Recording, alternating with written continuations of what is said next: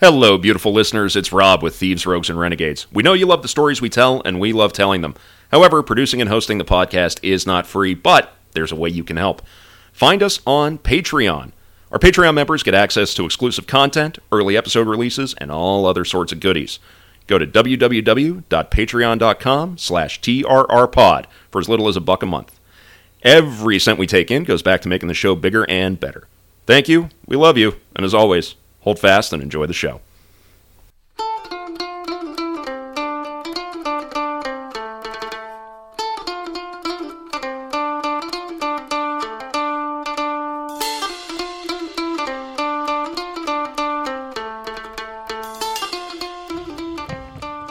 Gentlemen, we are gathered here today in Chris's kitchen to remember Kyle Graper, friend, compatriot, co host,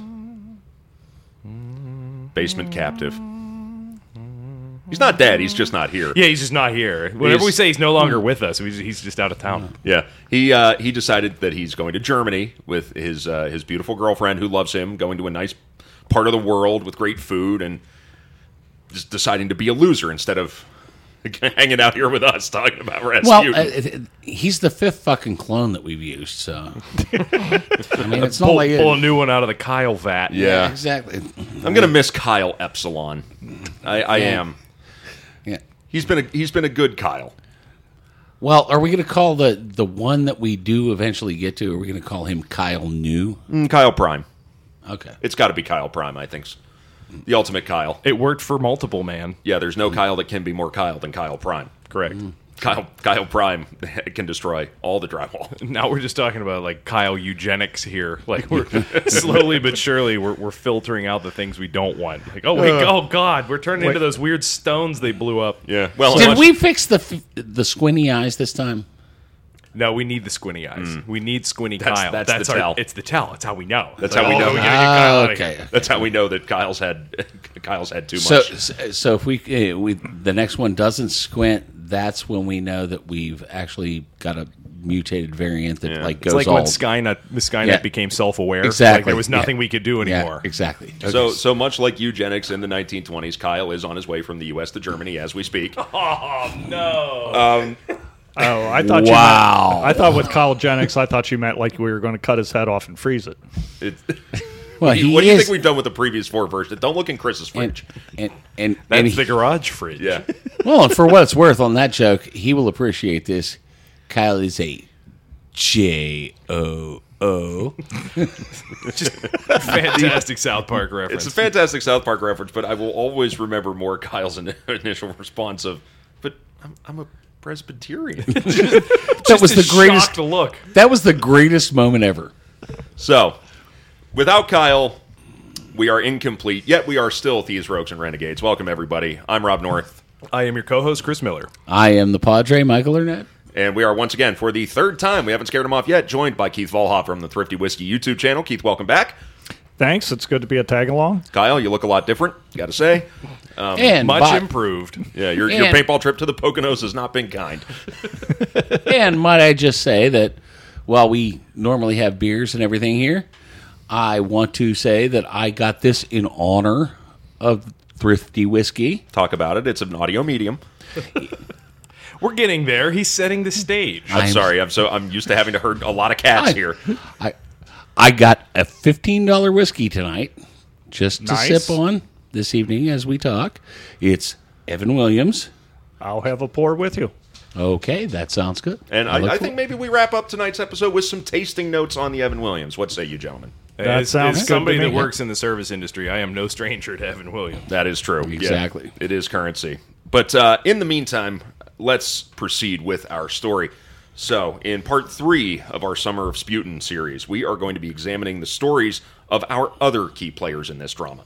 We're going to be spending most of this episode stepping out of our chronology and away from our focus on Grigory Rasputin and towards people and towards the people who installed him at the very heights of Russian imperial power in the last decade before the world knew global carnage on a scale never before seen and was rocked by a revolutionary wave that would finally and completely undo the old order.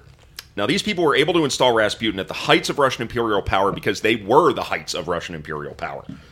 Now, in addition to touching back on a little history of the Romanov dynasty, this is the episode where we're going to fully introduce Tsar Nicholas II and Tsar, the Tsarina Alexandra, Crown Prince Alexei, and the rest of the royal family. Now, we're going to examine just what it was about the last of the Romanovs that made them so susceptible to the influence of a charming and exotic mystic, and exactly why he became so necessary to them. Now, we're setting out to examine the qualities of both the Tsar and Tsarina that explain the decisions they would make later down the road and how they would lead Russia and themselves to a dire fate. Finally, we'll be examining the reason why two colossal forces, unlikely though it may have been, collided and would form a bond that would become their eventual undoing. Now, before we proceed with the story, of course, let's give honor to our sources. As always, we have Rasputin, Faith, Power, and the Twilight of the Romanovs by Douglas Smith, Rasputin, the untold story that has been told in book form by Joseph Fuhrmann.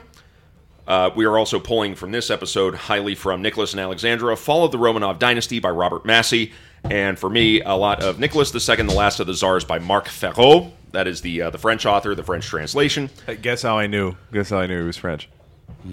I don't know. Because Rob hit that like a fucking snare drum, man. Yeah, baby. That's a cymbal. and once again, I shut up, Keith. and, and once again, what do you want me to do? Just yell bang, bang, bang, bang into the Yeah, fucking yeah. mic? So once again, I'd also like to send out thanks to Dr. Alisa Klots, professor of Russian history at, at the University of Pittsburgh, Dr. Janie Burns, professor of European history at Point Park University, Dr. Erika Haber, professor of Russian language and culture at Syracuse University, and from the U.S. Army War College, professor of First World War history, Dr. Michael Neiberg. Thank you again for your expertise and your assistance in the research process for this episode and all of our episodes in this series. Gentlemen, any points of order before we get to the story today? Um, yes. All the doctors you mentioned, Mm-hmm. if you guys are listening, I apologize in advance for what's about to happen. We've been saying that for two episodes. Okay. I, It's I- just nice to keep reminding them and let them know that they're they're important. Yes. I, I also did, when I initially made contact with these people, I did also reach out saying, hey, would you be willing to help me out? This could also ruin your careers. right. Okay. Luckily, I can send a professional email. I just can't host a professional podcast. Well, What happens what happens in the kitchen is, is beyond anyone's control. yes. well, and, and not only that, right, you- you're talking, you're emailing doctors. Mm-hmm. You're talking in the kitchen to people that just Are like not. history Are- and are yeah. not. Yeah, we're not. So, I've seen a doctor. I'm not a doctor, but I play one on television. so how much pressure to succeed is too much?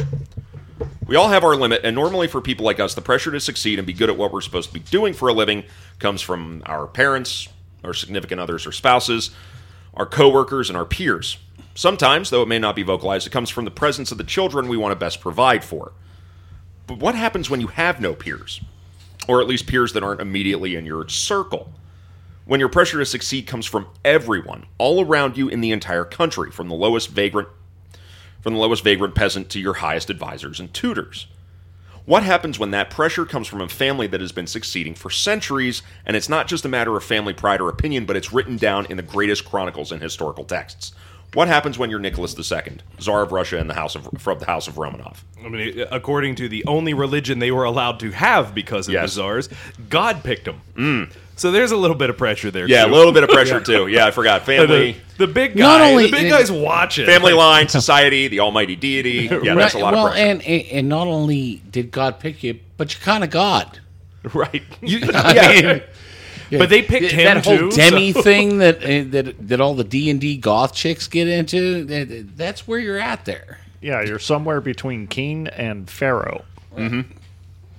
So we touched a little tiny bit on the House of Romanov in our first episode, but we really didn't have all that much to say about them. Now, the Romanovs were the ruling dynasty of Imperial, of Imperial Russia in an unbroken line that stretched all the way back to the year 1613. Now, this may not actually seem like that long of a time when some of the crown dynasties of Europe stretch back all the way into the high medieval period, but it's important to remember that the idea of a czar of Russia ruling a complete unified state didn't exist until Ivan IV, better known to history as Ivan the Terrible, was declared Tsar of all the Rus in 1547. Before that, what became Russia was a disparate set of principalities and duchies and wandering steppe tribes that sort of decided to band together to keep larger neighbor nations at bay militarily. Now, the Romanovs had become a family of boyars, or high ranking nobles, first of the Grand Duchy of Moscow, and later of the Empire of Russia itself, and had weathered a brutal succession crisis only to find one of their number, Mikhail Romanov, later to be known as Michael I, elected Tsar by the, no- by the no- noble governing council. Now, the Empire of Russia had known less than 70 years without Romanov le- rulership, and it would never again know a day without it, at least until the very end of our series story. Through over two and a half centuries of rule, there would be ups and downs, good times and rough times, but there would never be a Romanov monarch under whom Russia didn't grow. Hell, two of them, Peter and Catherine, would be known as the Great. Not often you get a family line that has more than one the Great in it. Through alliances, martial conquests, I see don't- that don't look. do it, man. Jesus Christ, Don't this do is it. going to be a long episode. Don't do it, man. It's going to be a You're better than this. be this. strong. You're better than this. We're here for you, Oh, Michael. Lord. I- I just I just got a clean belt. I literally just got a clean bill of health from my doctor, and I'm supposed to be on some blood pressure medication, and that's not sure going to help some are. tonight. So, through, This is going to turn into just a, a full blown, just like And, well, it, it, there's going to be Like, this- steam coming this off is of going the into like it, by the second half of this episode, it's going to be like intervention territory. know. Like, oh, Padre, there's a couple people in this kitchen just love the heck out of you. Tell you what, Padre. I'm just love- letting you know, We if just I- love the heck out of you. Would you sit down? We're not here for us, Mike. We're here for you. well, I understand. And does somebody have the whiteboard? But yeah, we're here the whiteboard's right Whiteboard- behind us. Oh, it, it's still here. It's still Yeah. here. Kyle may have died, It's still but the whiteboard yeah, did not. Well, I I understand. At the same time, please understand. Today, I might not get a mulligan. I'm just warning you ahead of time. Well, today you might use the mulligan. That's why the mulligan's there. Uh, It does- exactly. yeah. I don't want to tempt you, This Mike. is this is your freebie in But- Yahtzee. I don't remember what the hell it's Yeah, called, but I know Yahtzee has one. Yeah, I'm not trying to go with a safety valve. I'm uh, no, I'm I'm I'm, I'm stealing myself. I'm I'm going crane maneuver, wax on, wax off. I'm doing. I'm, I'm trying to catch the fly with the chopsticks, Chopsticks. and yeah, I, It's because there's a couple people here just love the heck out of you, Padre. All right. Well, now the Grasshopper's done talking, through And alliances, now that you can tell which one of us has had or been in an intervention. Mm, exactly. Whoops. Oh, boy. Uncle Chris might have tipped his hand with that one. so through alliances, You act like you're the only one. I think we might be four for four on this one. Who'd have thought we need Kyle to leave town to bat a thousand on that? Oh, so, through alliances, martial conquests, fortuitous marriages, what in the sweet Christ was that? the dog just dropped something, and I think it might have been Oh, a the shed. dog. The dog has a uh, One of Has his- the his Statue indus- of Liberty. one of his indestructible toys, and by indestructible, he weighs like thirty pounds. yep, I will. It's st- a seagull. His name is Steven Seagull. Ah, see what I Ah. I like the pun. I will. St- I try. I will start my he thought play over again. ACDC? I will start my thought over again. Through alliances, martial conquests, fortuitous marriages, simple explorations into areas where there were, in truth, practically fuck all people living there anyway, Russia kept on growing and it had room to grow. At the exception in 1613 of Michael I's rule, Russia as a state was geographically speaking pretty much contained by the Baltic, the Ural Mountains, and the other nations of Europe. After 250 years or so, Russia looked much as it does today. In fact, it was even bigger. It had taken Finland from the Swedes, the Caucasus from the Ottomans, and half of Poland from Poland. So they took all the Caucasians. It- it- I mean, kind of. Te- Most of uh, like mostly, yeah. yeah. I the Because they took a bunch of stuff near and around the Caucasus. you- so, yeah. like, yeah. you back me you back me into a semantic corner here, Michael, and I don't appreciate it. But I like, yeah. Yeah, they did. So the expanse of Russia was massive and varied, and Russia's claims over territory were even bigger. There's a reason that by the time of our story, the Tsar's coronation oath read By the grace of God, we, insert name here, Emperor and autocrat of all the Russias, Moscow, Kiev, Vladimir, Novgorod, Tsar of Kazan, Tsar of Astrakhan, Tsar of Poland, Tsar of Siberia, Tsar of Chersonese Taurian, Tsar of Georgia, Lord of Pskov and Grand Prince of Smolensk, Lithuania, Volhynia, Podolia, Finland, Prince of Estland, Livland, Courland, and Grand Semigalia, Samogitia, Bolotsk, Karelia, Tver, Yugra, Perm, Vyatka, Bulgar, and others. Lord and Grand Prince of Nizhny Novgorod, Chernigov, Ryazan, Polotsk, Rostov, Yaroslavl, Belozero, Udoria, Obdoria, Kondia, Vitebsk, Mstislav, and all the northern countries. Master and Lord of Iberia, Kartli and Kabardin lands and Armenian provinces, hereditary sovereign and ruler of the Circassian Mountains and mountainous princes and others, Lord of Turkestan,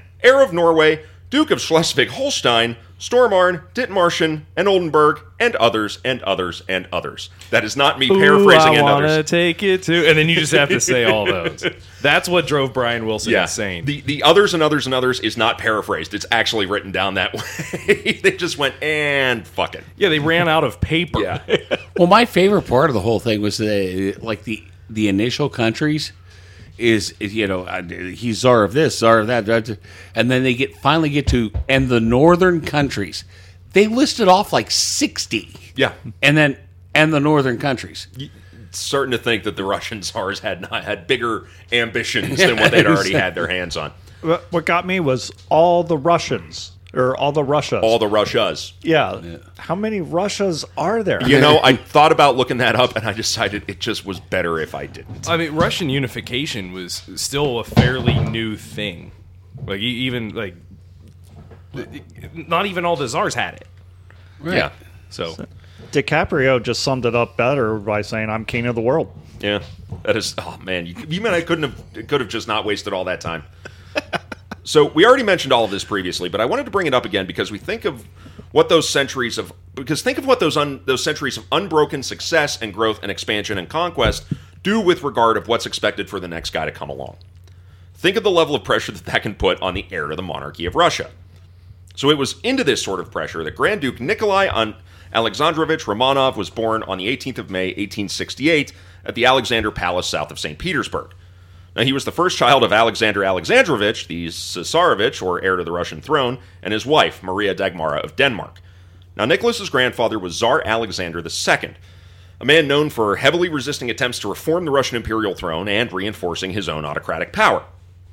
Now, it's important to note that Nicholas, though born a Grand Duke of Russia and third in line to the throne as the heir to the heir, was barely Russian at all. His last eth- ethnically Russian ancestor was a daughter of Peter the Great who had died in 1728, and apart from her, most of Nick's ancestors were German, coming from an influx of German and Austrian nobility into the Russian line of succession, and he was Danish on his mother's side. This also meant that Nicholas was heavily connected through familial lines to many of the other ruling houses of Europe. His uncles included the King of Greece and the King of Denmark, as well as having a uh, as well as having an aunt who was the uh, Queen of England, who was the future Queen of England. Excuse me. He was first cousins to the next King of England, George V, and to the future German Kaiser, Wilhelm II, as well as the future King of Norway, Hakon VII, and his wife, the future Queen Maud. And he was the first cousin of future King Christian X of Denmark and the future King of Greece, Constantine I. Now, he was a cousin, somehow removed, I'm still not entirely quite sure how, of no less than England's Queen Victoria, who was a major reason why so many of these crowned heads were interconnected She by was- blood and marriage. I, I- I heard somebody describe it's like um, aunt twice removed. Aunt twice removed, cousin twice. I've heard two or three different things. I guess Looking technically it at would be it, cousin. I don't think you can be an aunt twice Yeah. removed. So I think she is a cousin twice removed. I think so. It, it the, the the family tree. but it, enough to where like they knew each other personally. yeah. It's, not a family tree; it's a family vine. It just keeps coming back into the same trunk. It looks like They- those. It looks like those the- family circus cartoons where little Jeffy was just running all over the place and leaving a dotted line across Yeah. every flat surface. It, it's it's really really hard to If- keep track of. I, I- did my best. I think if you did the family tree on Ancestry.com, it would just crash. It would crash the site. Yeah. It's like the Genghis Khan one. Yeah. So Nicholas would have five younger siblings follow in fairly rapid succession, four of whom would live to adulthood because you couldn't be a Russian ruler if you didn't watch your family collapse into grief following the crib death of somebody in the royal line of succession. Now, from a young age, Nicholas began to be conditioned to one day accept the Russian imperial throne, and that began with a very cosmopolitan and comprehensive education, something that the young boy took to with vigor.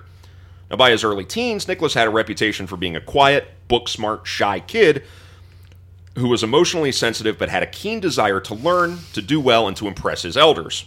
The beneficiary of being tutored by some of the best minds in Europe, and rarely was he seen outside the palace library. His reserved nature put him at odds with the vision that his elders had for him as a future czar. His granddad, Tsar Alexander II, was hoping to mold a strong, decisive leader bent on solidifying the autocratic power of the czar for coming generations. He saw the Victorian age and all that came with it as a soft age, an age where everyone was so focused on reforms and politeness and diplomacy. Meanwhile, everyone else saw Alexander II as a lout, Loud and boorish, impossible to work with or to form a beneficial alliance with, somebody who still very strongly represented the older Rushfer side of Russia. And it was this dissatisfaction with the Tsar that gave Nicholas his first gore spattered insight on how dangerous and difficult rulership could be.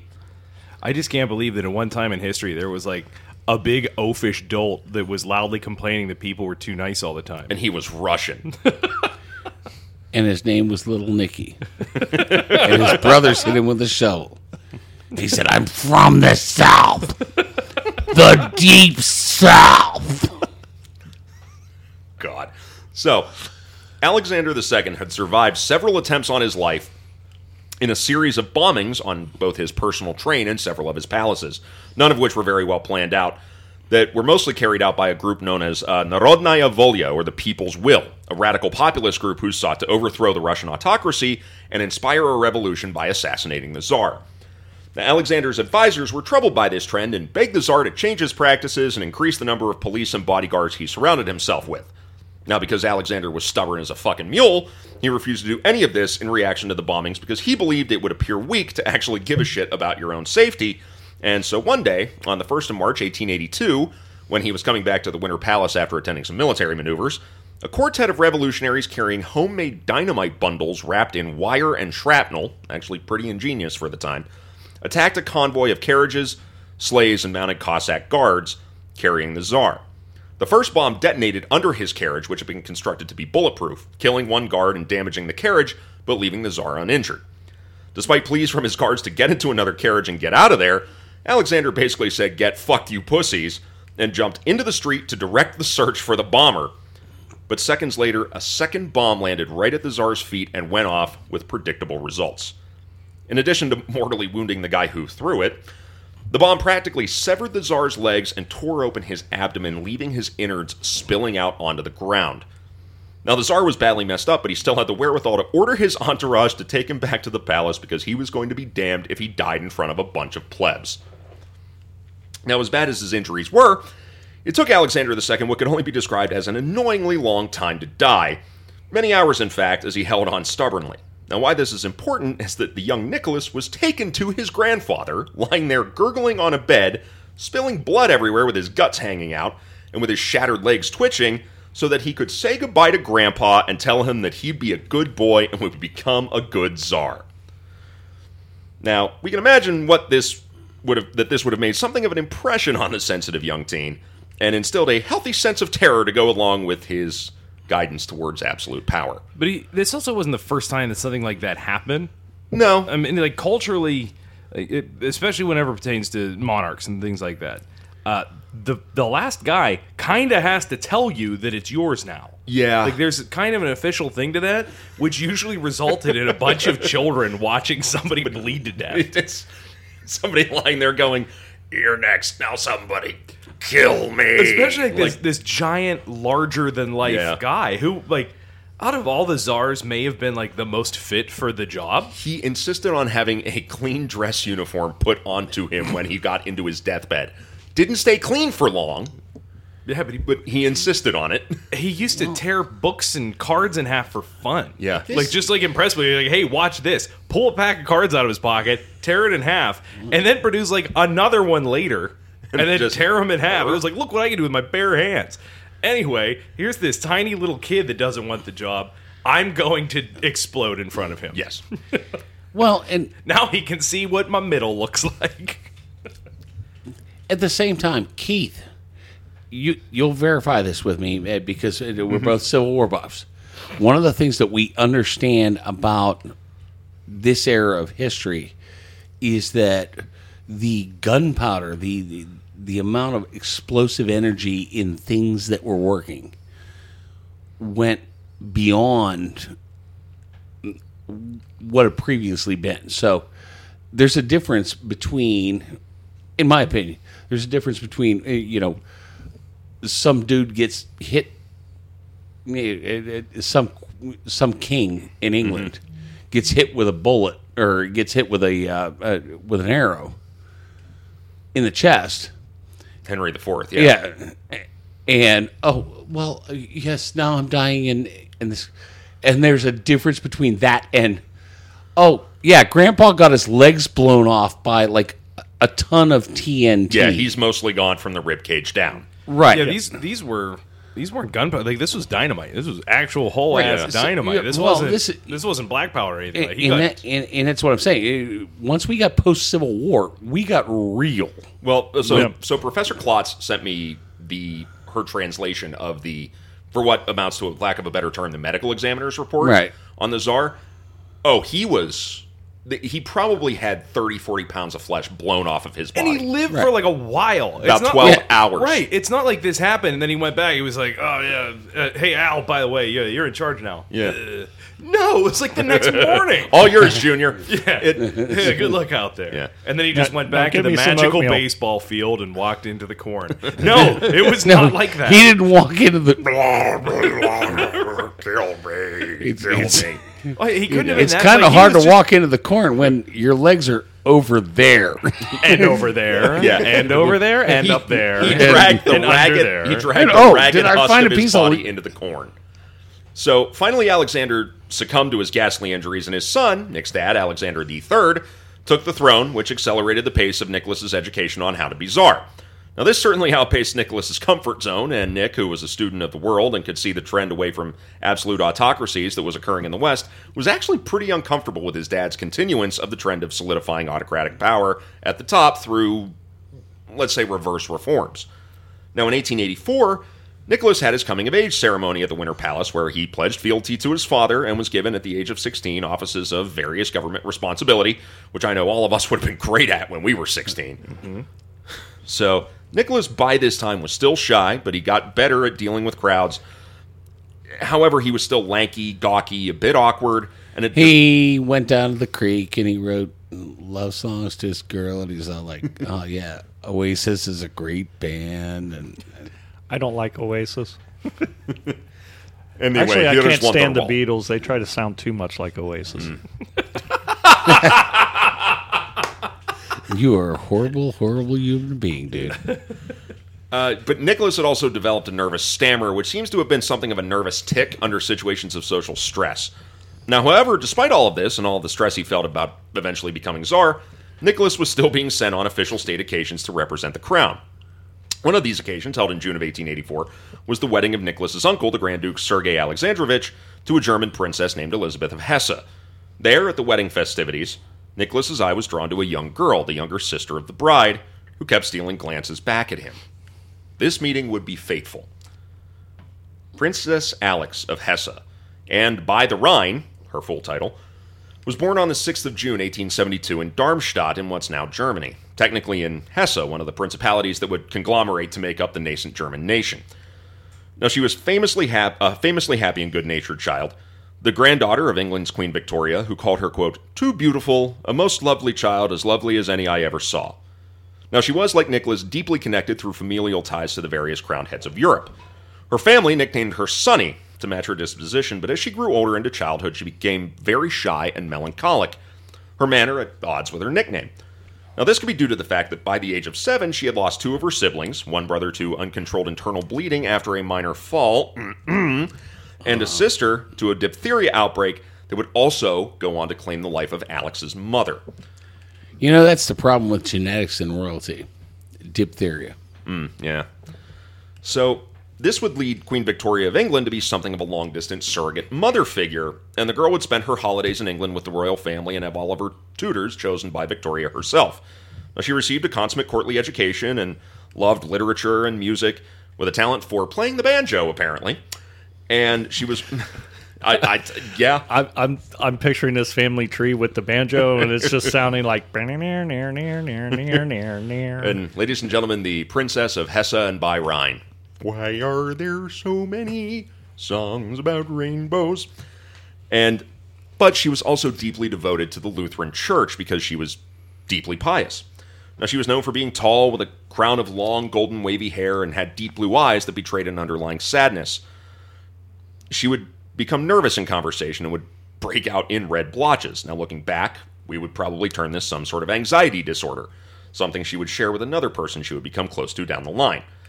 Now, as the sister of a Russian Grand Duchess and someone who was close to the Russian royal family, she would spend quite a bit of time in Russia as well into her teen years, which would pay an important dividend later. However, once she reached her teens in the middle 1880s, she was now of a perfect marrying age for the European nobility. Throughout the next several years, she received proposals for marriage from Prince George, third in line to the English throne and Queen Victoria's oldest grandson, and also from Edward, Duke of Clarence, one of Victoria's sons, and I think technically Alix's uncle, who also happened to be gay, and who Alix rejected for being, quote, overly stupid. So, So she's her own grandma. uh, yeah, I think Tom Arnold sang a song about that in a movie, didn't he? Oh no. No, no, I was just going to say, a- and y'all, and you, y'all in Europe complain about West Virginia. I I don't that's that is a shaky leg to stand on, Padre. I'm not gonna lie. So And actually, it was Willie Nelson with uh, "I'm my own grandpa." yeah. So Victoria tried to arrange a match with Prince Maximilian of Baden and three separate Greek princes, all to no avail. The great crown heads of Europe all despaired, fearing that this eligible young woman from Hesse may get to be as old as 20, ugh, without finding a husband. However, we travel. Yeah. We travel back now to the story of Nicholas. His clearly insufficient education of Zarhug continued, but his father either kept putting him in positions where he had no idea of what to do and left him without a support system, or just didn't bother altogether. Alexander III was only in his 40s, and everyone believed that Nicholas still had a long time to learn the ropes. Now, in 1889, at age 21, he crossed paths again with the now 17 year old Alix of Hesse, who had come back to Russia to visit her older sister. Infatuated, Nicholas began to aggressively court her, attending balls with her, taking her to fancy dinners, and going out on long walks and ice skating together. Now, Alix was smitten as well, but resisted his marriage proposal because marrying him would mean abandoning the Lutheran faith that she loved so dearly. Yet again, they parted, leaving Nicholas heartbroken. In 1890, Nick set off on a world tour, his sort of great presentation to the wider world outside Russia. He visited the pyramids of Egypt, rode elephants in British India. He was feted by the king of Siam in Thailand. He traveled to Japan, where he received two distinct marks. One was a large tattoo of a dragon on his right forearm from a legendary tattoo artist who had a reputation for marking up various traveling European royalty. The other mark came when an escorting Japanese policeman named Tsuda Sanzo, for reasons still unknown to this day, swung at the Tsarevich with his saber, leaving a three and a half inch gash on his head. Now, a second swing was parried by the cane of Nicholas's cousin, Prince George of Greece, which is the most aristocratic fight ever now, and the assailant was tackled and arrested, later to die in prison. The Japanese were aghast and issued a series of massive mea culpas, including the resi- resignation of the state security minister, an official apology from the Emperor Meiji, and the ritual suicide of a lady in waiting from the Japanese court at the site of the attack. Now, I don't know if this was arranged by the court or this was a solo venture. I think probably the latter. But Nicholas cut his trip short thanks to his non life threatening wound, and Alexander III expressed his satisfaction in Japan's apology and punishment of the attacker, issuing cash rewards to the rickshaw drivers who tackled the guy and made them honorary captains in the Russian Navy. Could you see that in Pittsburgh? Yeah. Like, uh, like that. There the- was- the, I don't the, the biker, the, like the bicyclists. I don't remember what had happened, but a dude that I worked with, um, I, I believe it was it was an attempted shooting. Something had like the gun jammed or something, and a guy that I used to work with, Bud, tackled the guy and kicked the shit out of him in front of a bus station. Then everybody just started putting boots to this guy, and the cops had to go drag all the people off. Mm-hmm. So That's like, awesome. Pittsburgh's blue collar town. We got Yeah. some we got some pipe hitters in here, Padre. Yeah. Okay, just saying. But so, yeah, so the Russian government made two Japanese rickshaw drivers honorary captains in the Russian Navy, which would prove to be very ironic come 1905. Now, Nicholas, now with a bit. I, I, am I wrong? well, I would, Were they part of the Second Fleet by chance? I don't know. I mean, they that would probably be- could have used those guys. Yes. At least Couldn't they have been any worse get than the people they right. had, yeah. So Nicholas, now with a bitchin' scar and a sick tattoo, next encountered Alix in the spring of 1894 at the wedding of her brother Ernst in Germany. Now, once again, Alix resisted, but declared that she loved Nicholas, and were it not for the whole Lutheran Orthodox divide, she would be amenable. So Nicholas enlisted the help of her older sister, who was married to his uncle and who was very fond of the young Cesarevich, to talk Alix into it. Now, Elizabeth had converted to Russian Orthodoxy, and she was quite satisfied with it. And while we don't know what she said to Alix, we do know that it worked. Alix finally agreed to Nicholas's marriage proposal. He got inked. He's a bad boy now. Mm. That's what it was. She was That's like, true. Yeah. He's rich, honey, and he has a dragon tattoo. He has a I tattoo. He has a tattoo and a scar. He's a rebel, mom. This I don't care what a you say. This is who I am. He loves me. It's not a phase. It is not a phase. It's not a dragon, it's a dragonfly, and it's a tramp stamp. To where Tsar Nicholas received a, a dragon tattoo above the crack of his ass. It's a great book, The Czar with the Dragon Tattoo. However, a lot of people were against this match. Now, Queen Victoria liked Nicholas very much, thought he was a good match, but she despised Russia and she despised Alexander III, and she worried for Alix's safety. Now, a lot of the Russian, uh, uh, not a lot of the Russian court wasn't wild about the idea, believing that, thanks to growing Russian nationalism, that Nicholas should choose a Slavic woman as a match instead. And both Alexander III and Maria Dagmara refused to give their initial blessing as neither of them liked Alix and thought her unsuitable for a lusty, aggressive czar of Russia. Why they thought Nicholas fit this bill, I have no idea. So let me guess. Nick bought a motorcycle. I don't need no stinking helmet. It's not a phase, Dad. You're not my real dad. However, something was about to change, something that would drastically change both Nick and Alix's lives. In the autumn of 1894, whilst on a long holiday at his dacha on the Crimean Peninsula, Alexander III's health took a dramatic turn for the worse, likely undiagnosed kidney disease.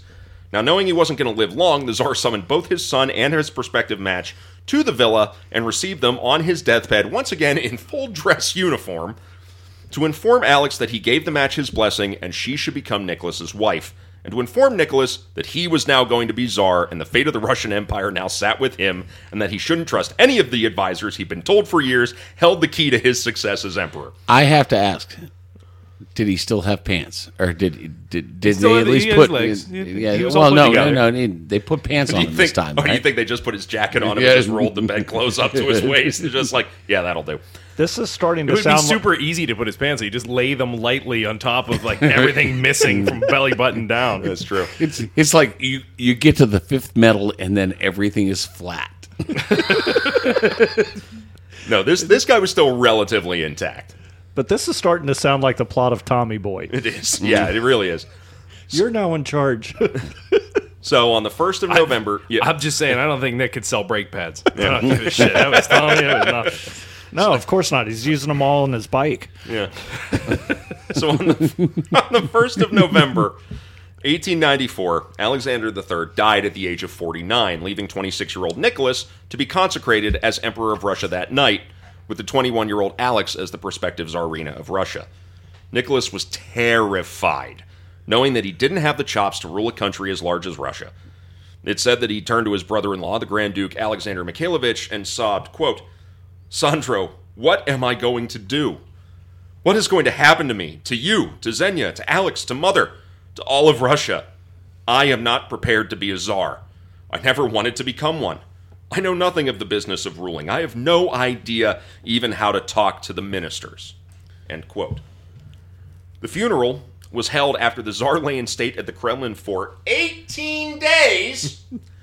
Without embalming. yes.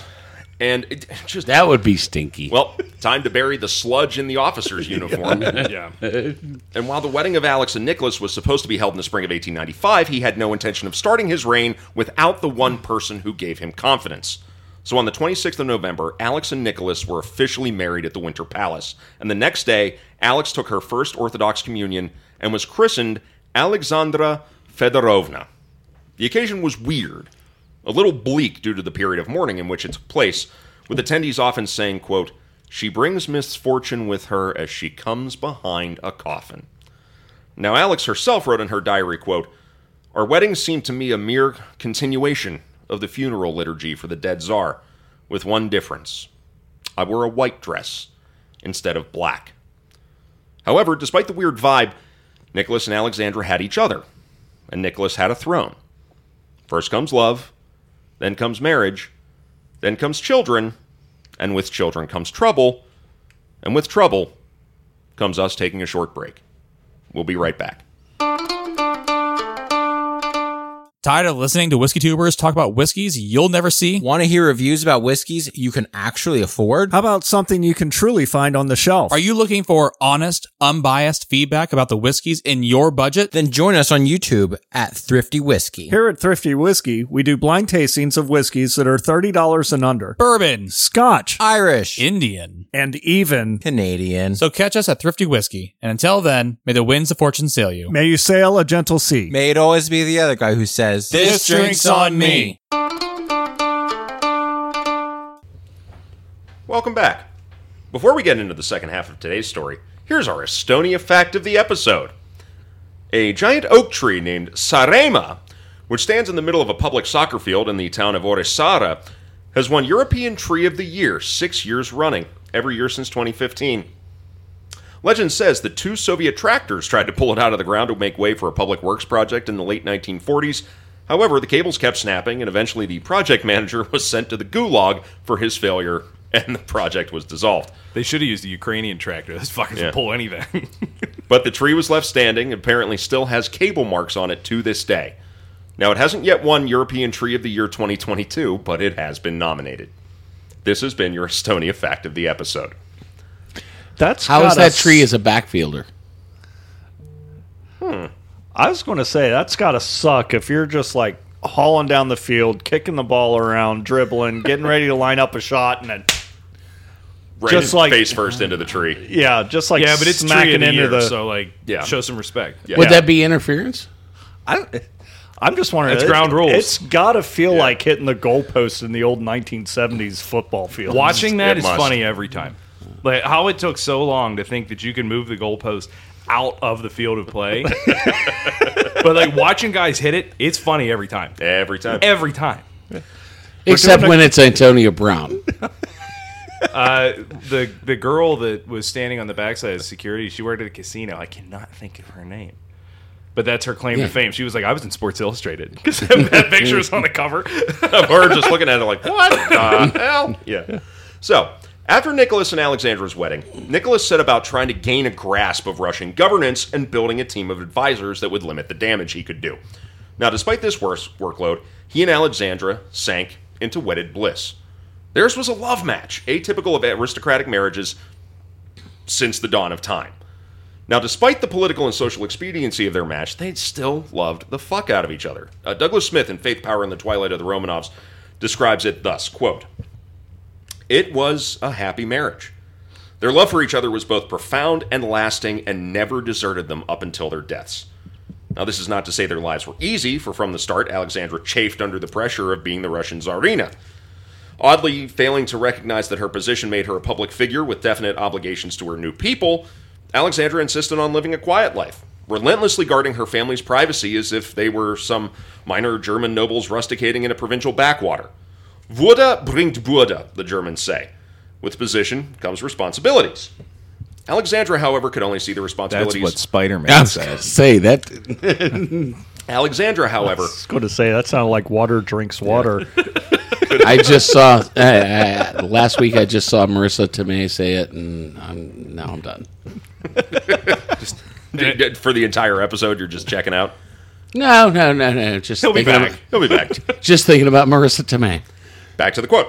Alexandra, however, could only see the responsibilities her subject owed the crown, not those she owed them. Although at the same time, Alexandra never once forgot the power of the Russian throne and refused to listen even to the slightest notion of political reform.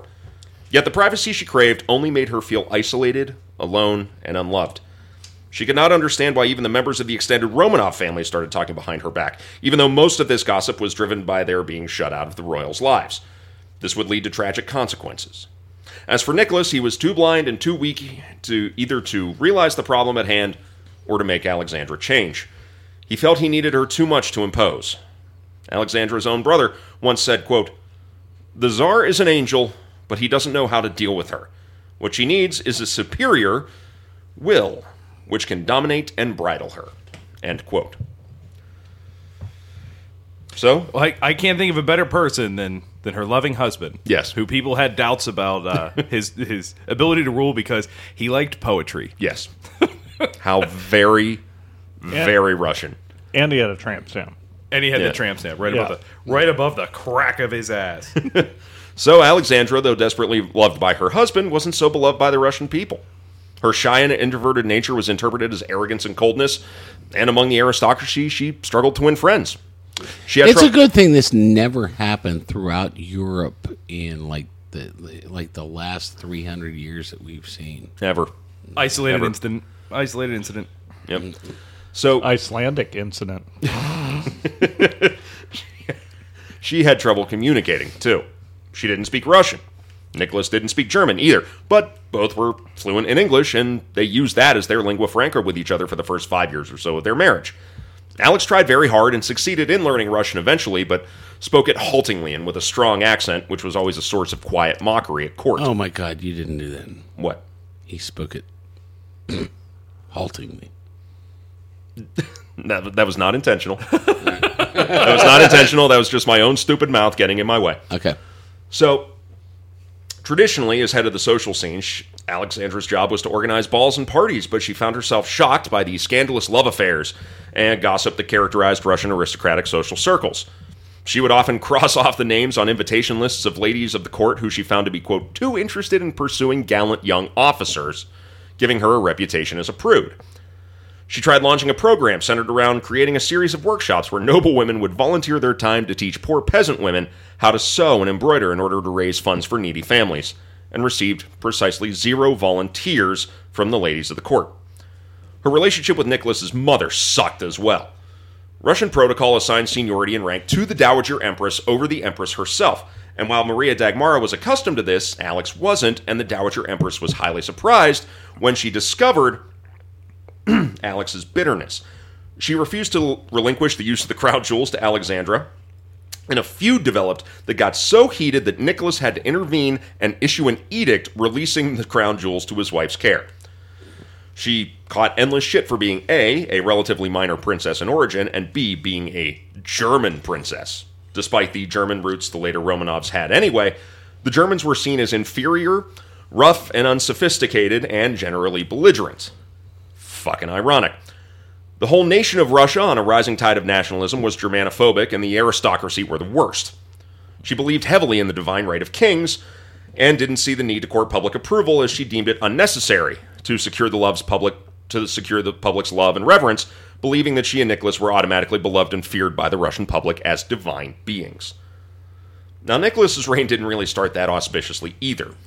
While spending a year and a half serving the functions of state, it wasn't until the May of 1896 that Nick and Alix had their official state coronation as Tsar and Tsarina, held not in St. Petersburg, but in the ancient heart of Russian politics of Moscow. On the 14th of May, at the Cathedral of the Assumption in the Kremlin, they were invested with the articles of state, the crowns, the scepters, the orbs, etc. And in addition to being a massive state function, this also became a significant public holiday, and over 500,000 people descended on Moscow to celebrate the coronation with entertainment, collectible souvenirs, and most importantly for the poor workers, free food paid for by the court.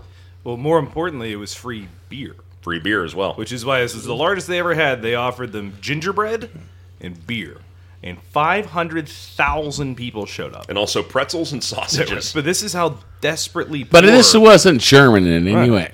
it just, they were so desperately poor that the 500,000 workers showed up because they were like, here's some gingerbread and some beer. That's how, this is the gulf in just what these people are worth. Hmm. And they're like, oh, look at all these people. They're so happy and we're, we're here to celebrate. Fuck that. Yeah. They came for gingerbread and beer. Uh, uh, we were promised there would be uh, punch and pie. More people show up if you tell them it's punch and pie.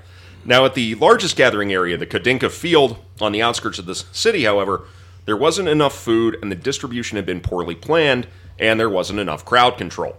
Now, a rumor spread through the gigantic crowd that the sausages were about to run out, and the food and the food and beer were being distributed with commemorative cups with a gold coin in them. And a panicked rush ensued to try to get the rumored gifts before they ran out. The field included several gullies, and people were crushed and trampled into the depressed spaces.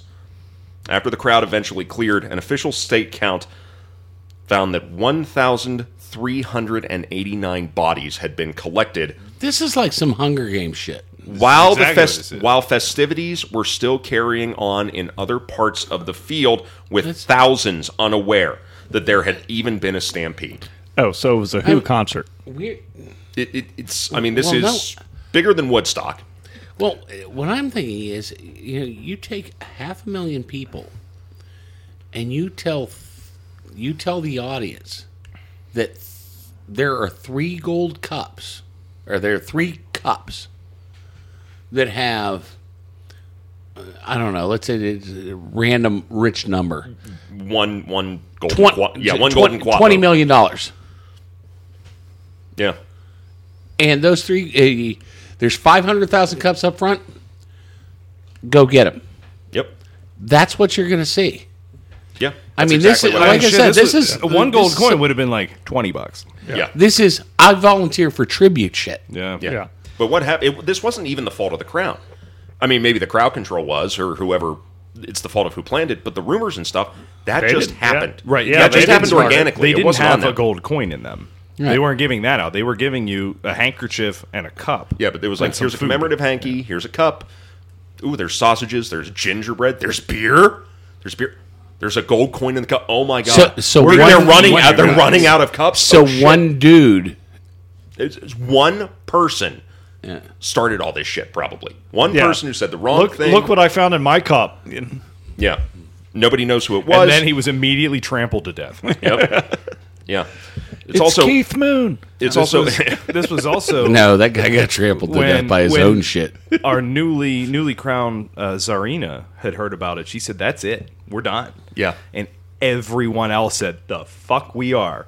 And they st- then they went and they celebrated. There was dancing. They were there was drinking and eating and all that. But she said, "Absolutely, she said, no, no, we're Yeah. we're done here." It's also They estimated that took they that- took the the carriages past the bodies, like past the carts of bodies, Yeah. to go fucking celebrate. and Nicholas wanted to cancel their next appearance Mm-hmm. and and make a visit to the injured, and they said no, Absolutely not. no. It's being put on by the French embassy. The French are our new allies. We just signed an alliance with them. Because We are going, Your Highness, to the French ball. So yeah, and it's also estimated that as many as fifteen to twenty thousand people were, were injured that day, and there were people in that field who didn't even know it happened. So Nicholas heard of the event. He was deeply disturbed by it, he, but he was insulated from further public statement about it by his advisors, and an independent investigation was carried out without his further involvement. This detachment was, as you mentioned, Chris, noted by the public, and it didn't take long for the working classes to start knowing the Tsar as Nicholas the Bloody. Now, finding popular support from that point forth would be a great difficulty for the Tsar, but he and Alix had another more pressing matter of state to attend to the birthing of children, particularly a male heir. Now, this had already started by the time of their coronation. A daughter named Olga was born in November of 1895, but this wouldn't do for an heir, as the laws implemented by Tsar Paul I in 1797 forbade a woman from ruling Russia so long as any Romanov male was alive as a result of dissatisfaction following the rule of Catherine the Great. There's So they kept trying. Alix was soon pregnant again. But the coronation and the stress of the Khodynka field tragedy induced a miscarriage, although this was never public knowledge, as the pregnancy had not been publicly announced. Another, I think there's also a rule that says that if uh, your uh, name is Olga, Mm-hmm. you can't rule anything. You're never going to hear of a Queen Olga. Mm, I've heard of a Queen Olga, but she's she's a drag queen down in Lawrenceville. Right. So She's, she's Yeah. a bartender at the Blue Moon. Wait, nothing wrong with that. great gal makes a hell of a Manhattan. I, I bet. as far as it comes to ruling Russia, I wouldn't trust her. But that has very little to do with her name. So, another pregnancy soon followed, and a second daughter, Tatiana, was born in Ju- June of 1897. Nicholas loved his children and was overjoyed, but the rest of the Russian court wasn't quite so hyped to have another girl come along.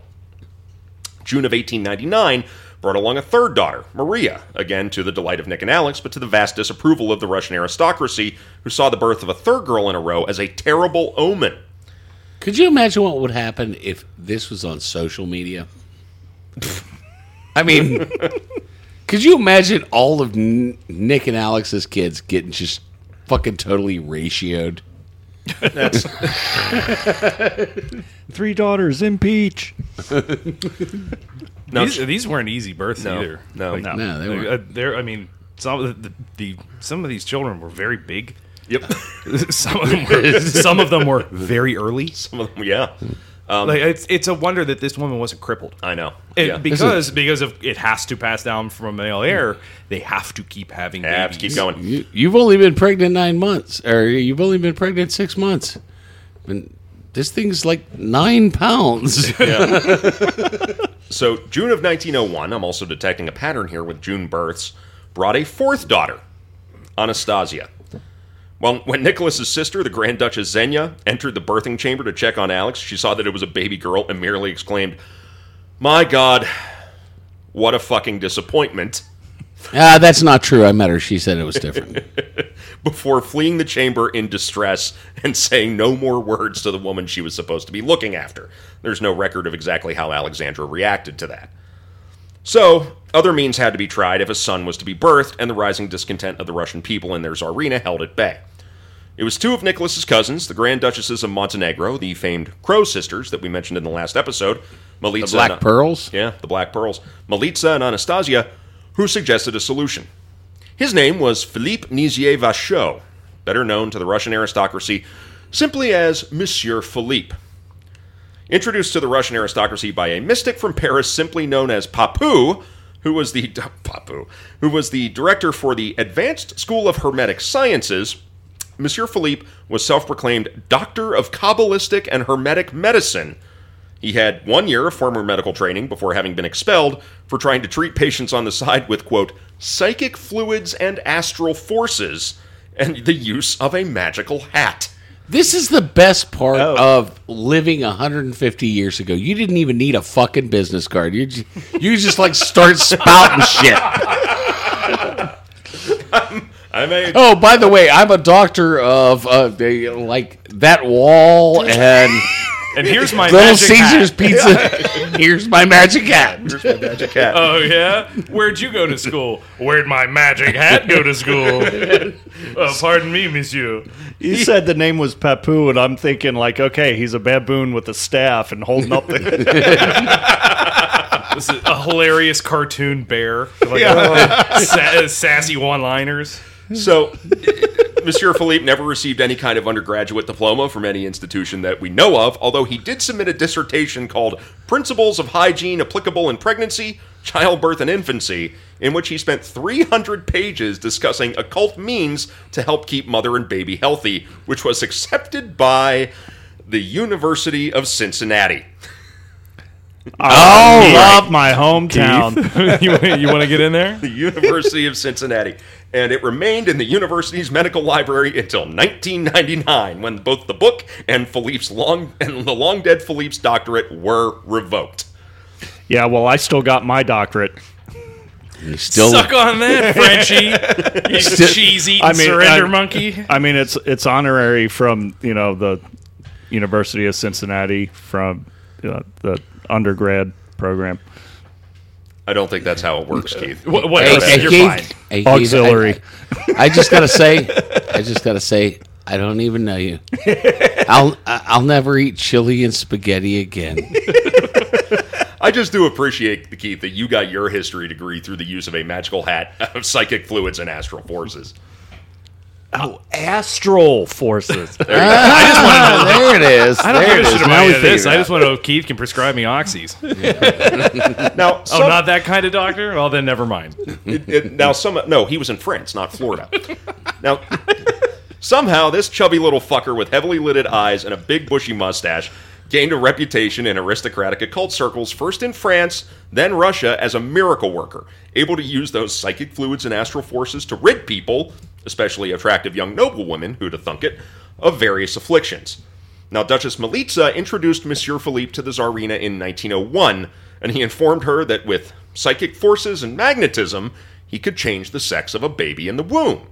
Now, Nicholas, appeasing his wife, forced the St. Petersburg Military Medical Academy to grant Monsieur Philippe an official medical diploma to make it all look good, and soon Alix was again pregnant, with what Monsieur Philippe was certain to be a boy due to his ministrations.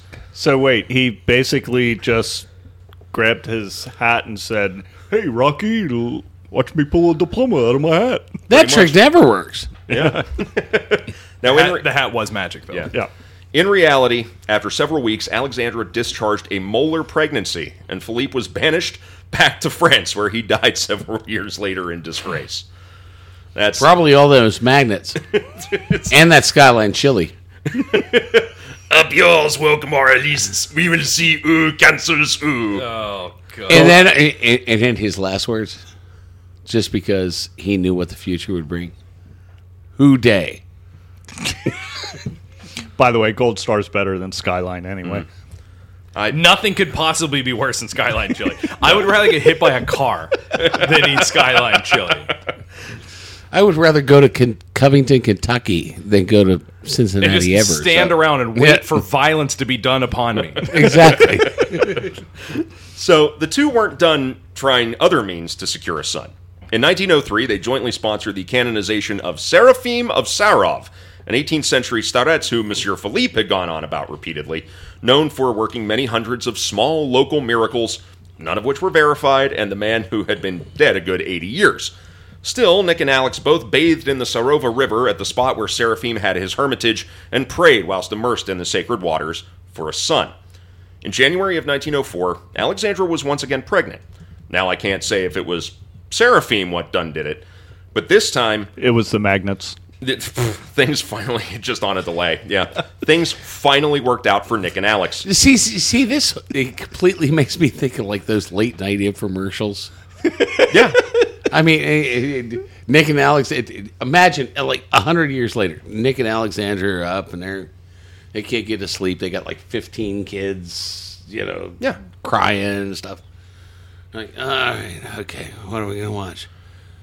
Well, up copper, copper underwear, I mean, and that's what's gonna make you have a boy or a girl. You're. It's magnets. Just wear this metal band on your wrist. it's it, you're actually not that far off because like the newspapers in St. Petersburg at this time were filled with weird miracle cures, mostly for venereal disease. Right. But it would just be like bells you hang on your belt to keep the dick demons away, that kind of shit. So I, I can almost like, you know, I'll tell you the sex of your child. Oh, insert another four ninety nine, and I can finish. So this time, things finally worked out for Nick and Alex. On August 12, 1904, Alexandra gave birth to a baby boy named Alexei Nikolaevich. This birth, despite Philippe being banished, affirmed Alexandra's faith in the power of healers and mystics. But not all was well. The joy of both Nick and Alex and the country at large was finally to finally have a male heir was palpable, but when the birth finally came, it didn't exactly go without a hitch. When the umbilical cord was cut, the baby's stomach kept bleeding for days, and it took over a week for the wound to clot. This was already known to medical science at the time as a dire warning sign. The new baby boy, the Tsesarevich of Russia, the hope of the Romanovs for the future, carried the disease of hemophilia. Now, hemophilia was known at the time and had been medically classified, but there was no known cure or even an effective treatment. The average life expectancy of a hemophiliac in the year 1900 was 13 years old. The disease was a death sentence. Now, hemophilia is an inherited genetic disorder that impairs the body's ability to make blood clot, a process needed to stop both internal and external bleeding and avoid potentially catastrophic medical outcomes as a result of relatively minor medical injuries. Mike, I'm sure as a paramedic Right. you Well, encountered and, this. and- and- well, and that's what I was just thinking about. Is thirteen seems about right mm-hmm. Because it's not so much the the idea that oh, okay, you, you cut a vein open and it's a gusher. It's the fact that you hit your you hit your arm on the wall, yeah. and, and who of us doesn't know that toddlers, huge heads, little bodies fall down. Well, So yeah. you fall down, you get a bruise. Whether or not you see the bruise, like we do, it doesn't matter. For a hemophiliac, that would be a death sentence. Yep. In 1905, You that's a just- death sentence. So You completely And beat, It, bleed it's out. not good thir- now. yeah, Yeah. twelve and thirteen year olds climbing a tree. Yeah. Yeah. So, though she likely acquired it through a spontaneous mutation of her genetics, Queen Victoria of England was seen as the primary reason that this disease made its way into Europe's royal families in the late 1800s, early 1900s. Now, Victoria didn't herself suffer the effects of the disease, but she did pass it down genetically to her large brood of children, many of whom, if they didn't suffer from it themselves, were carriers, who then married into the other royal families of Europe, leaving a genetic time bomb for the ruling houses of Spain, Germany, Russia, and several other nations. Alexandra's brother had died young of hemophilia, as had her uncle, one of Queen Victoria's sons. She would go on to have nephews who would die young of the disease.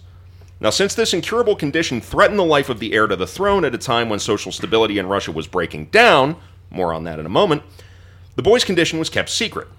His care was put in the hands of experts, that's in big old quotes, and soldiers and sailors whose primary job was to keep him from hurting himself at all, which for anyone out there who's had a kid or even babysat one or even been around people with kids, you know or just familiar with the second Russian yeah, fleet. You, you know just how you- that is true. Yeah, maybe don't pick the Navy. What's the cavalry up to? Yeah, you might be an army. That, actually, that might be why they did so poorly, is because all the good sailors were watching the Tsarevich. so, but yeah, you know just how impossible that shit can be to present prevent a young kid from hurting themselves.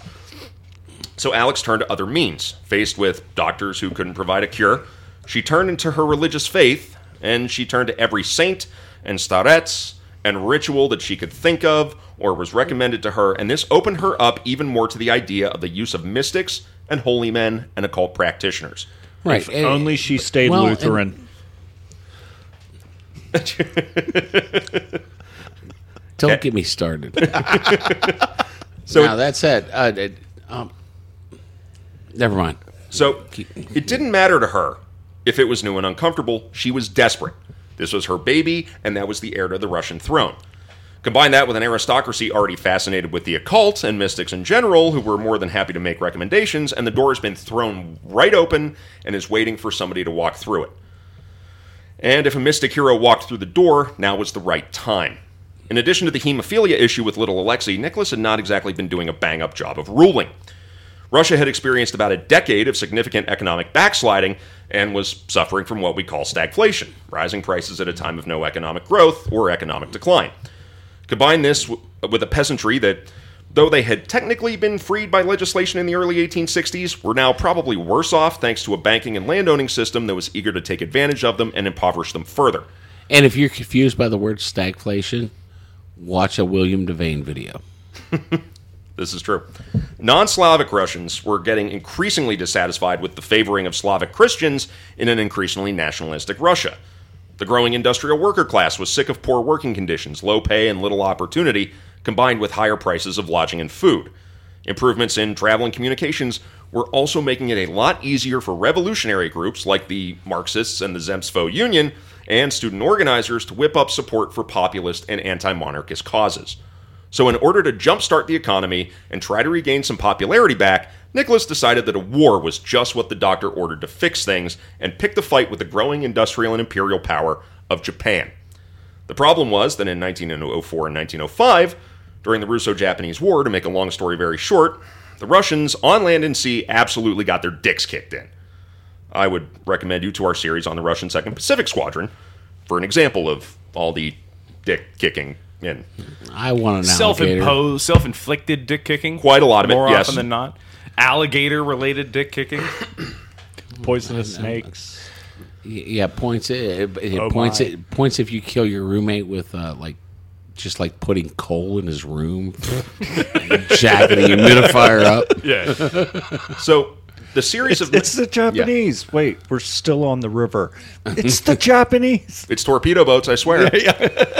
So the series of military defeats and subsequent further economic downturn was the straw that broke the camel's back, and a series of strikes and popular protests broke out throughout the nation. It started slow, but it really reached a fever pitch after a large crowd of marchers was fired upon in St. Petersburg on January 9th, 1905, killing 234 protesters in what would become known as Bloody Sunday. The strikes, the marches, Not the U two song. no, different. Different Bloody Sunday. Different Bloody Sunday from the 1972 Northern Ireland Bloody Sunday. There's been a lot of Bloody Sundays. Uh, the two thousand, uh, the nineteen sixteen, So- like the nineteen sixteen Irish Bloody Sunday. Sunday's a day off, you know. I guess you know It's a good time to. mistakes. It's it's a good time to get the government together and just like shoot people. and we, then you go. we it- just got out of church. We're good. and then it's Sunday. Everybody's got a pretty good brunch menu going. You got Yeah. somewhere to go afterwards. Yeah. Well, I know I want to. I, well, I know personally in food service, I want to shoot people on Sunday, so I, I want to get on this. I, I'm okay with it. Can confirm. Yeah.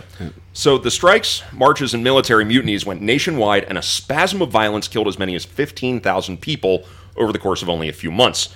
By October of 1905, Nicholas was forced to agree to a series of reforms meant to alleviate the protests, and while these did do a pretty good job of slowing down the violence, there would be a power struggle between reformers and the newly created Duma, the national legislature, and the Tsar himself, who sought to maintain what he saw as divinely ordained absolute autocratic power.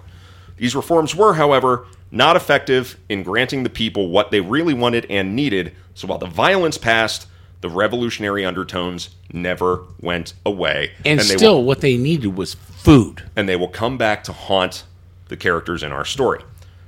Now, what it illustrated to Nicholas and Alexandra was just how bad their situation could get, how precarious their position was, and the stability of that position depended so heavily on a son with a lethally incurable condition.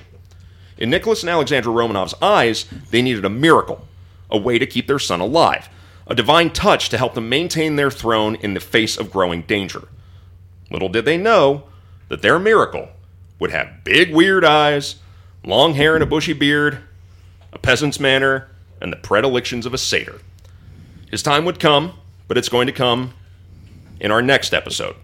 Part four of our series, where we'll be examining just how and why Grigory Rasputin and the Romanovs became so intertwined and why he would end up causing them no end of trouble. Well, I mean, there was an end of trouble. Oh, you know what I mean. oh, there was an end, all right. I, there was an end to the trouble. No, I, I- no I- okay. What did I say earlier about semantic arguments? Don't don't back me in these corners. Well, I was just sitting here thinking, you know, as I'm listening to your thesis, listening to everything you've been saying this whole hour, and I'm thinking to myself, this is Kyle's grandparents, right? I, okay, I know we've been through our theory long ago that Kyle is actually the lost princess Anastasia, but I know he looks good for being 109. But it's no, it's I, his I- skincare. It is. It's a skincare Yeah, he moisturizes. it is. he stays Yeah, in his he lane. He stays moisturized. Yeah, exactly. So yeah, so that's going to do it for this week. Um, we are yes going to be returning to Rasputin next time in a very very big way, and the antics are going to pick up very very quickly, and it's going to be a little bit tragic, but a lot of fun too. Yeah, my, my man don't waste a lot of time. no, he does not, and he kind of sinks back into his old ways a little bit. Kinda. Uh, I'm, I'm comic under, com, comic understatement, Keith. Yeah. It's part of a podcaster's skill set. I'm So super, it took me this long to figure out that you were anti-Semantic. nice.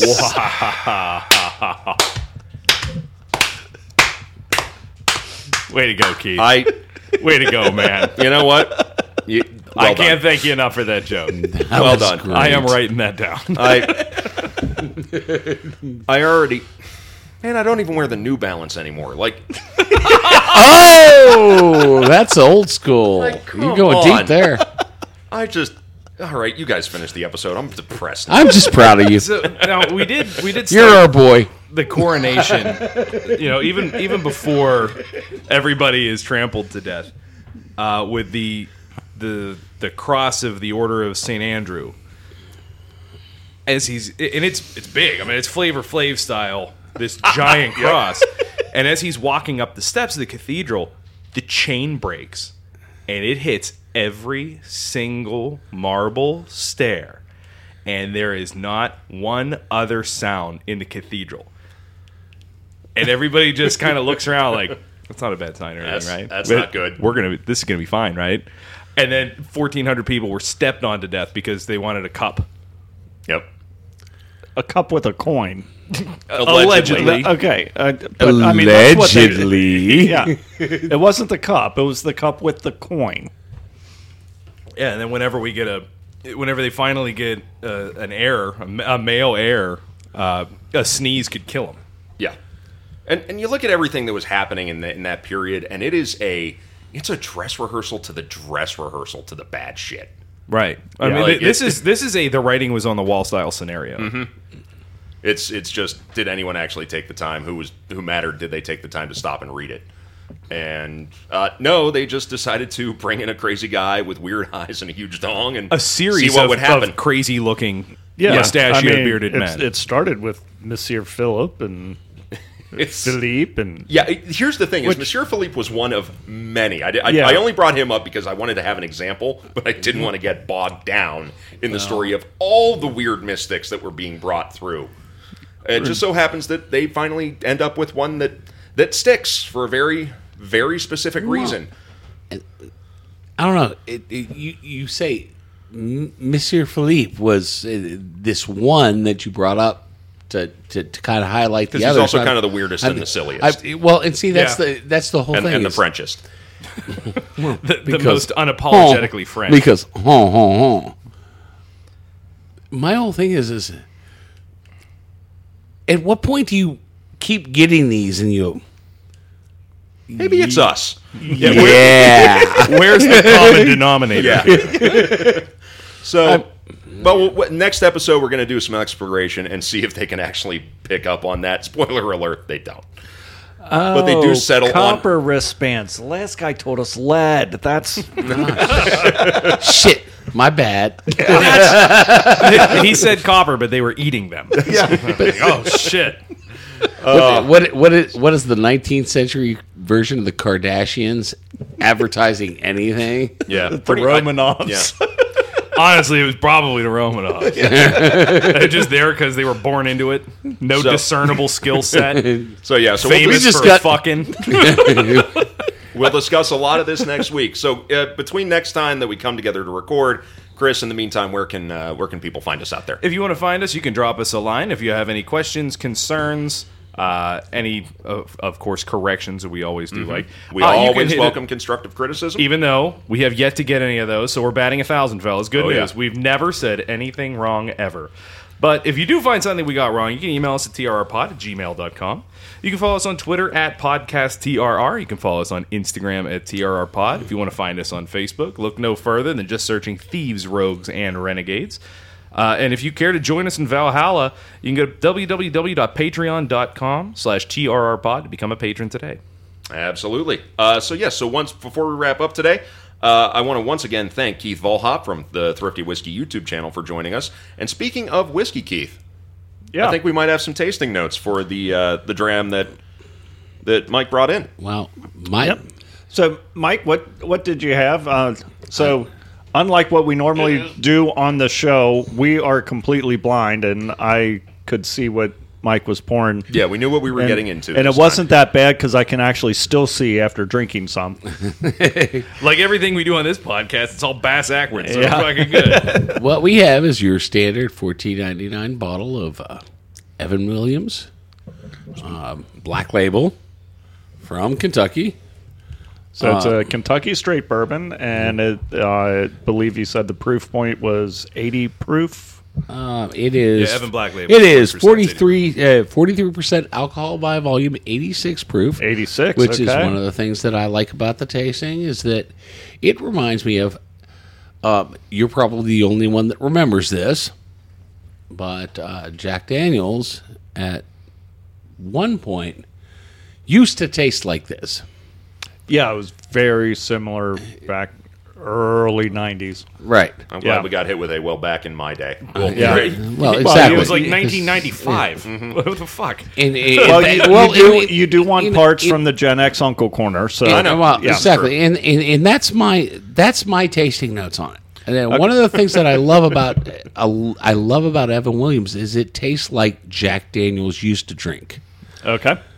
And the bottle looks very similar. Yeah, that's, Well, that's not a it mistake. does. Yeah. And that's Yeah. not that yeah, that's on purpose. Okay, so tasting notes that I got out of it: uh, slight notes, slight nose of ginger, caramel, cinnamon spices, uh, slight hint of caramel and good oak tannin spices as it goes down, and the finish is actually not that long. I would expect something a little bit longer with an 86 proof. It's pretty crisp. yeah, It it goes it goes down uh, pretty smooth, pretty quickly. Um, it's good sipper, great cocktail maker. Well, and I got to say, eh, honestly, that that's why you're thrifty whiskey. I know what I like.